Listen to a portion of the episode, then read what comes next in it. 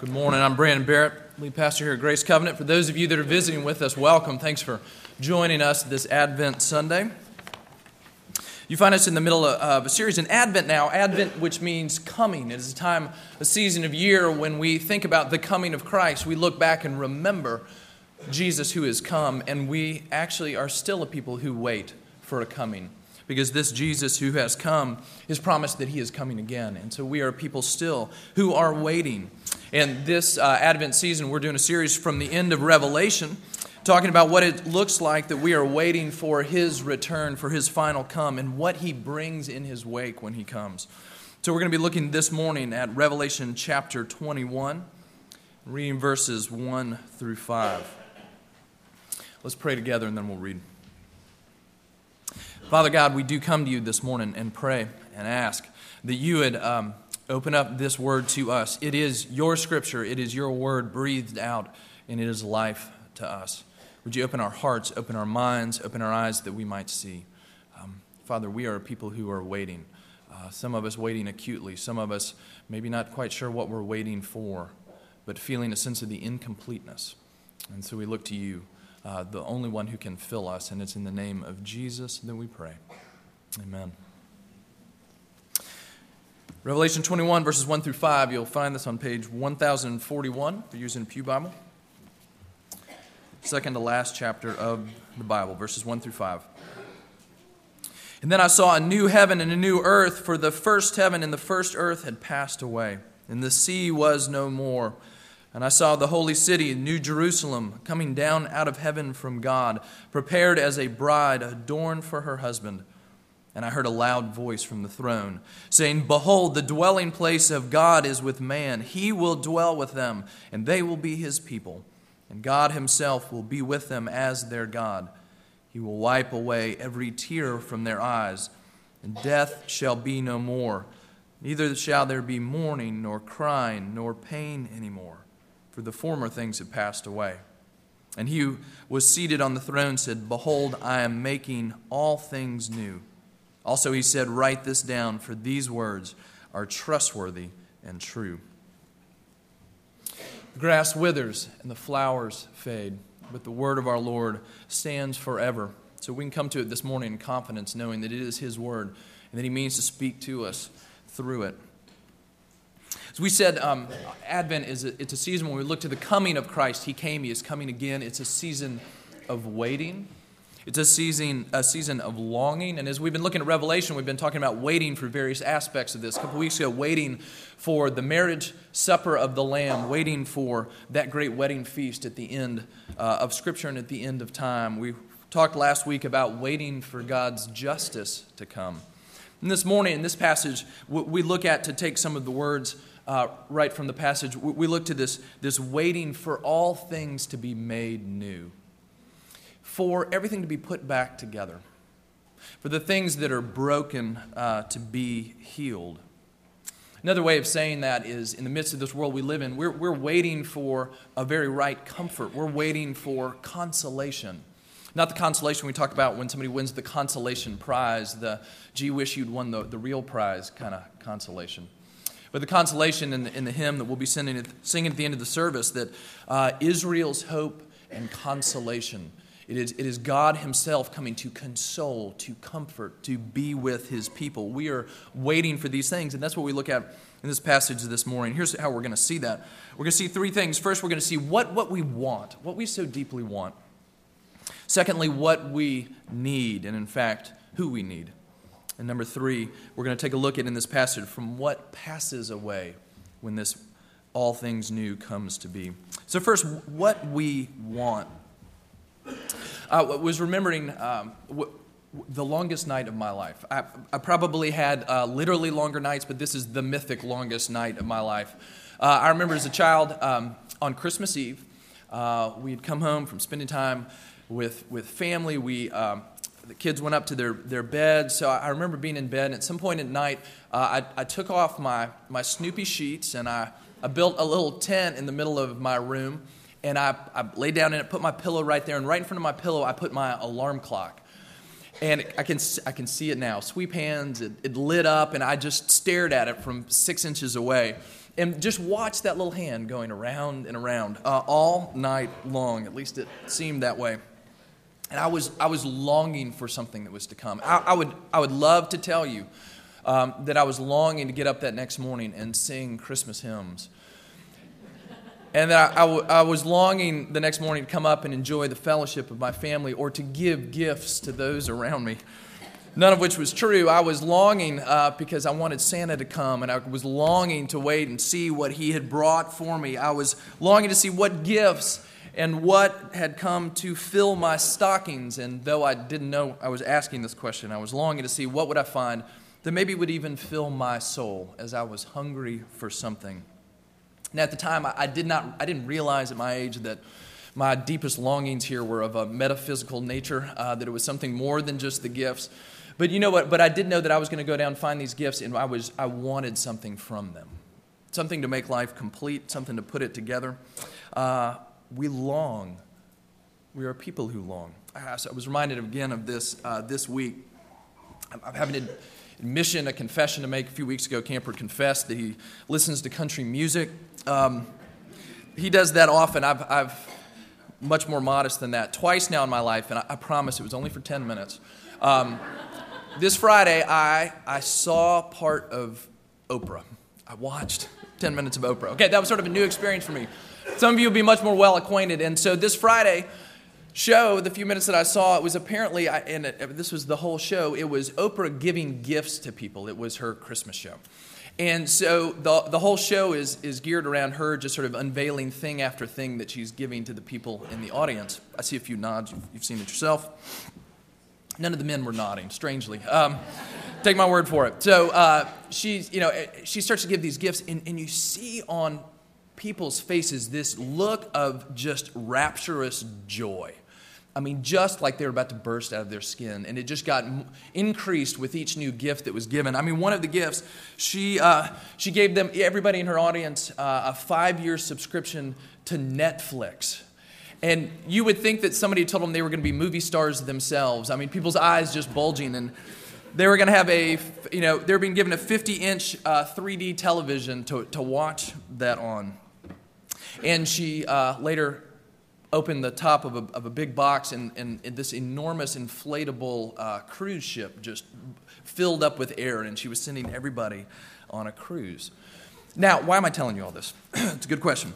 Uh, I, I, don't say this, honestly, I don't say this uh, to, to uh, do some culture bashing on the Oprah show because I was struck by this.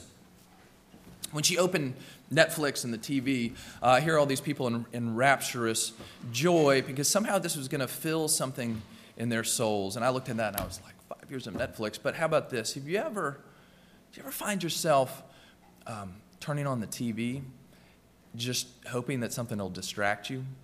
or that something will maybe numb what's going on in your life, that you can just zone out for a while, or it'll just make you happy. Have you ever done that? I have too. It's not much different. How about this when the cruise ship pops out? Have you ever gone on a vacation and thought, man, I just, I hope this will fill the void for me? I hope it'll soothe things over. I hope this will be what gets me through to the next day. Have you ever felt that on a vacation? We might be a little uh, more refi- refined and, and, not quite as overly exuberant as we are or they were being filmed on TV, but we're people who are looking for comfort too. We're people who are longing for something, who are waiting for something. Sometimes we can't even put our finger on what that something might be, but we know there's an ache and we're trying to fill it with something. We long to be filled, we long to be consoled, and we need something to fill it. Um, I read and reviewed this uh, week uh, of a, you know, recent highbrow movie, Tron, that has now come out. And um, I haven't seen the movie, but as I was reading this review, here's what the reviewer said as he was talking about sort of the outrageous spectacle that he said this movie is. But here, here's what he says about us. He says that we're in a culture consumed with the boredom of endless distraction and wall to wall entertainment, the boredom of a culture where boredom is forbidden. That's the culture we live in, where the once prescribed pleasure principle has become iron law. Do you hear what he's saying? That we're, we're, we are so amped up and have to be so amped up all the time to even slow down and be bored for just a moment is it's like we've broken the law of our souls. We are not to be that way. And that's why when you are driving across town in your car, you, you can't bring yourself to actually turn the radio off. And that's why um, you, you can't even fathom what it might be like sometime during your waking hours to, to turn your cell phone off. Not just on vibrate, to turn it off.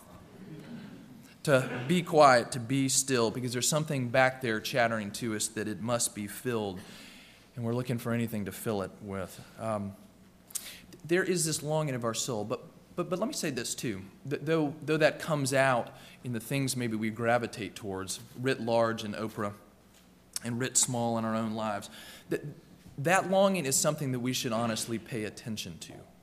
We should listen to it because it has something to tell us. There are positive aspects to it as well. And it's not just actually the emptiness of our hearts that speak to this longing. There's also something, have you ever noticed this, about the fullness and the goodness of life, the beauty even of life that taps into that same longing as well. Have you ever noticed sometimes it's the best and finest of things that get you here? That they elevate us, but at the same time they leave us aching still for something that seems just a little bit beyond our grasp. Maybe it's something like a fine meal, a beautiful concert, profound piece of art, or even um, a right delight in some of the more mundane things of life, uh, driving a car that handles so smoothly the feel of the ball in our hands as we jump, as we shoot over the other player, and hear the swish of the net. That sense of rightness that we feel when we finish the project at home and the cut is straight or the screen door swings as it should and the sink doesn't, le- doesn't leak anymore. You know what it's like to feel those moments of beauty and rightness. But at the same time, the sink's going to start leaking, leaking again. Something else is going to have to be fixed. Eventually, that shot's going to be blocked. Even that fine meal can't ultimately fill us up. But in those moments of beauty and rightness, there is still this longing. It's as if even the beauty of the moment or the rightness of the thing speaks beyond itself and says there's something even more out there that you just can't quite put your finger on. Maybe for you it was the mountain view where you saw nature in all its splendor, and it gave you this longing of a heart, and you didn't quite know how it was to be satisfied. C.S. Lewis writes on this. He calls this joy. And he says that those moments of joy, that, that actual longing, is a picture that we really are made for something more, and that those hints of it, those glimpses of it, are not the thing itself, but signposts, pointers to something deeper for us. Here's the way he said it For they are not the thing itself, they are only the scent of a love that we have not found, the echo of a tune that we have not heard, news from a country that we have never visited, but it taps into that sense of a longing for something and something more. It is what we want, in fact, what we were made for. In this season of Advent, in looking and longing, we're to pay attention to that. We, that is the setup here that we have this sense of that which we're going to see in our passage is, is a world made new. As it says that God has come and made that world new. And what we want finds an answer, not so much with a what, but with a who, or more properly, with a whom. Who is the one that we need? Our deepest longings we read here and throughout scripture, our scripture are filled not with a what, but with a who. They are filled by God Himself. And you see how that happens here? Look at verse 3. Read it again with me. It says, I heard a loud voice from the throne saying, Behold, the dwelling place of God is with man he will dwell with them, and they will be his people, and God himself will be their God. See, the answer that John points us to here is that the longing of our soul is found here that God comes to make his home with us. That all those things we are scrambling for and longing for, the dull and dead moments before the TV, the grasping for something in a vacation, the echoes of beauty we see in the things that are fine and right and good. Are pointing us towards this, the one who made them all.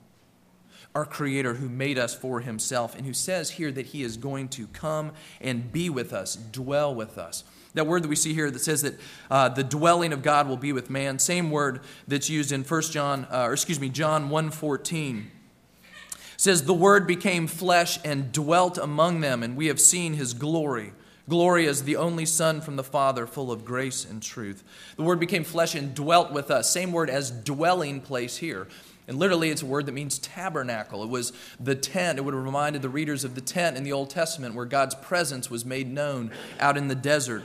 And it is a picture of God dwelling, coming, pitching his tent with his people. Uh, the way uh, this, John 1.14, the way Eugene Peterson translates it is that uh, Jesus came and pitched his tent, or excuse me, he came to dwell among us. He came and moved into the neighborhood. That's what that means, that He's come to dwell with us, to be with us.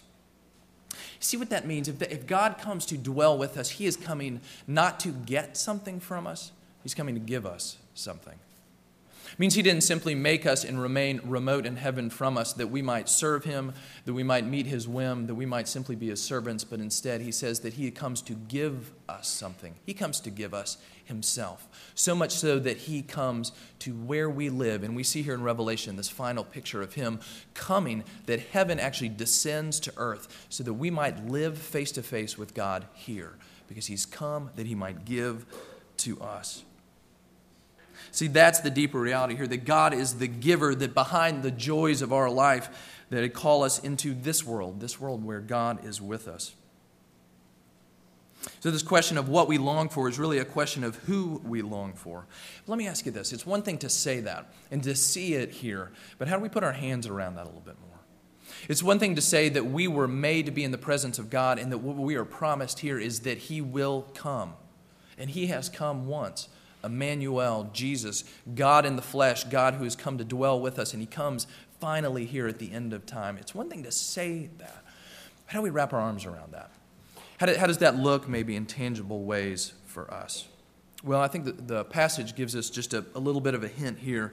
Thirdly, when it shows us what passes away when God comes. When, when He comes, when He comes to dwell with us, what is it that is chased out and chased away? What is it that dissolves as a vapor? What is it that cannot stand, cannot remain in the face of the reality of who God is and what His presence means for us?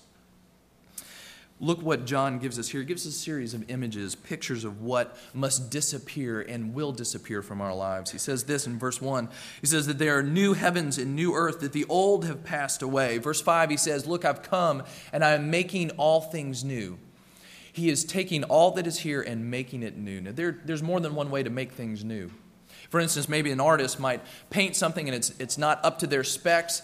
It doesn't, they don't think it really shines like it should. So what do you do? You take the, you take the page and you crumple it up and you throw it away and you start over. You make something new.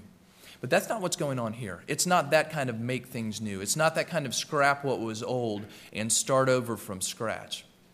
Make things new means make things renewed.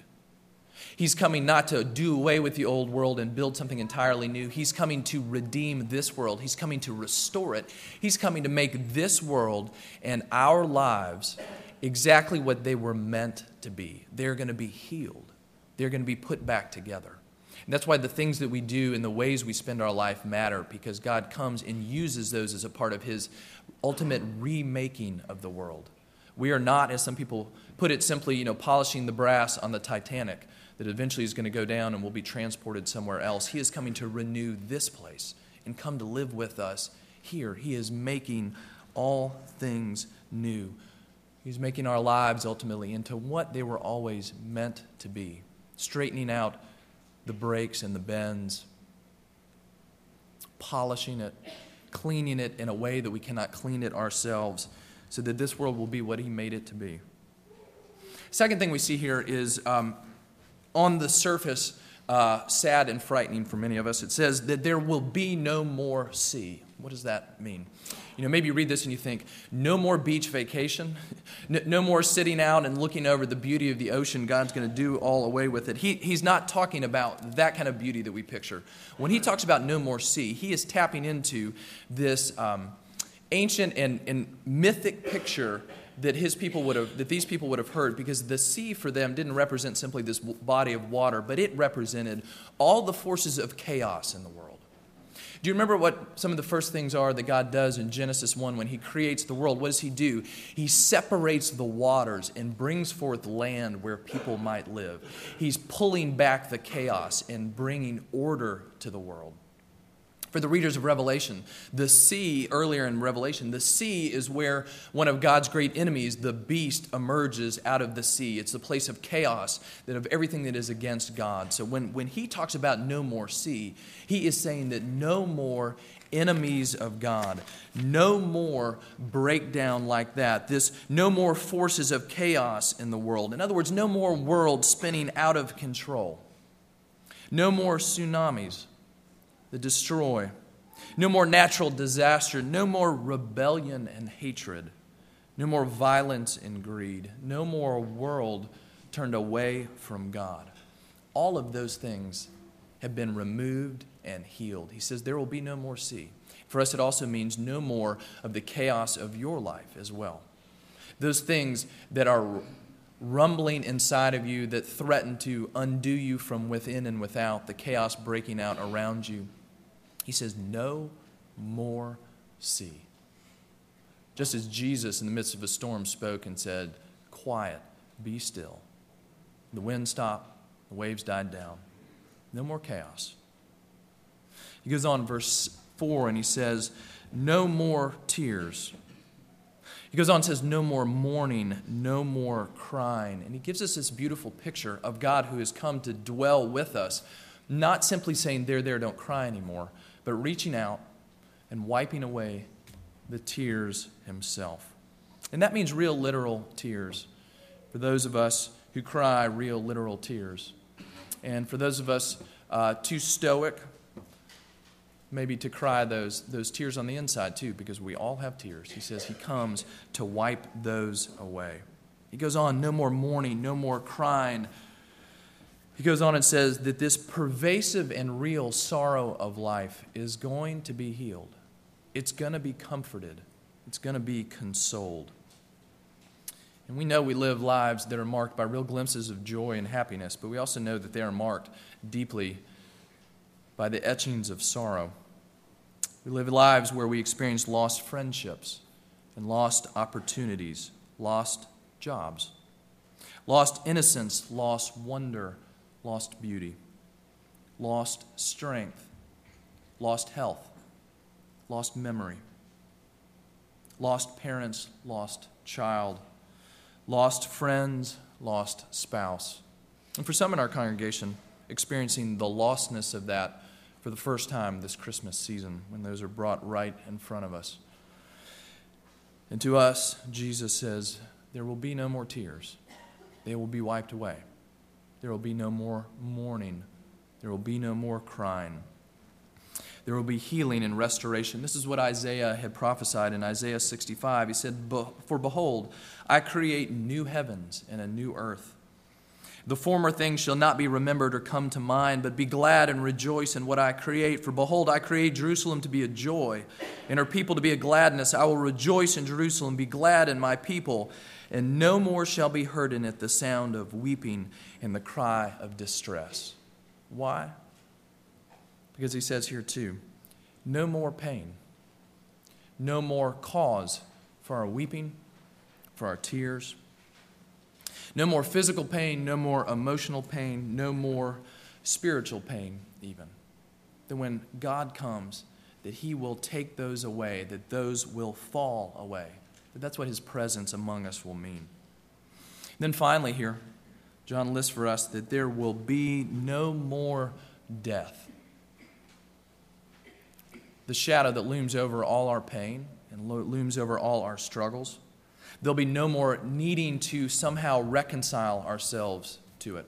The Bible talks about death being an intruder, an enemy, and something that will one day be conquered and vanquished and will be no more.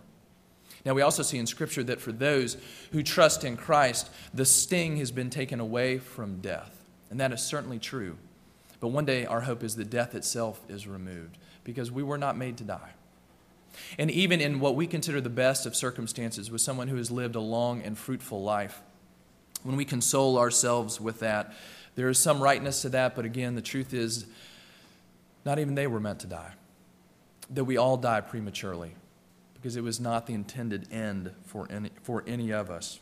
Scripture says that death is the great enemy. In Hebrews 2, it says this about Jesus. Therefore, since the children share in flesh and blood, Jesus himself likewise partook of these same things, that through death he might destroy the one who has the power of death, that is, the devil, and deliver all those who through fear of death were subject to lifelong slavery. And hear what he's saying Jesus came to wipe away even that. Revelation 21 is a picture of something that we pray for. In fact, it's something that Jesus taught us to pray for. Here's the way N.T. Wright puts it. Revelation 21 is the final answer to the Lord's Prayer that God's kingdom will come and his will would be done on earth as it is in heaven.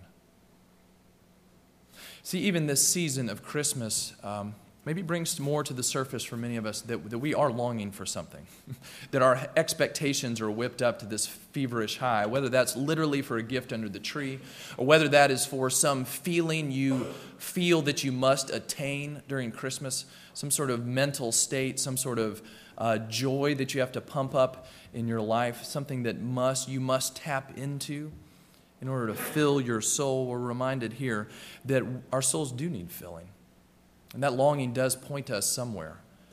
But we see here that it points us to God, the one who came to fill our souls, and the one who came and will come literally to live with us. And when he does, we will find the fullness of these things here no more tears, no more pain, no more crying.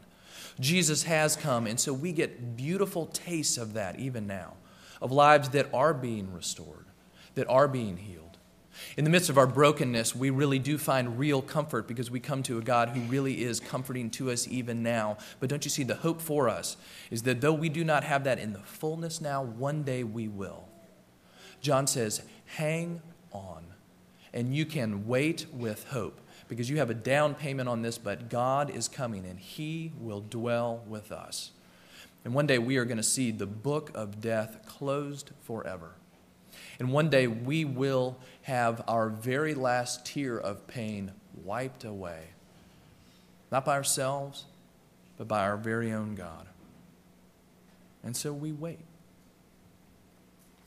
I mentioned that uh, very long night of mine, staring at the clock, waiting for the advent of Santa Claus. But I think, too, what would it be like as we, uh, even now, experience what often feels like a very long night? As we watch the minutes and hours and years ticking away. But this passage reminds us that, that one day the alarm's going to go off. And one day we're going to come downstairs. And one day we're not going to simply see stockings filled with good things and presents under the tree. We're going to come down and we are going to see Jesus himself, who has come back. And we will say, The day has come, and the dwelling of God has come to be with man. And God will say, Behold, I am making all things new. In the words of John at the end of Revelation, Come quickly, Lord Jesus. Let's pray.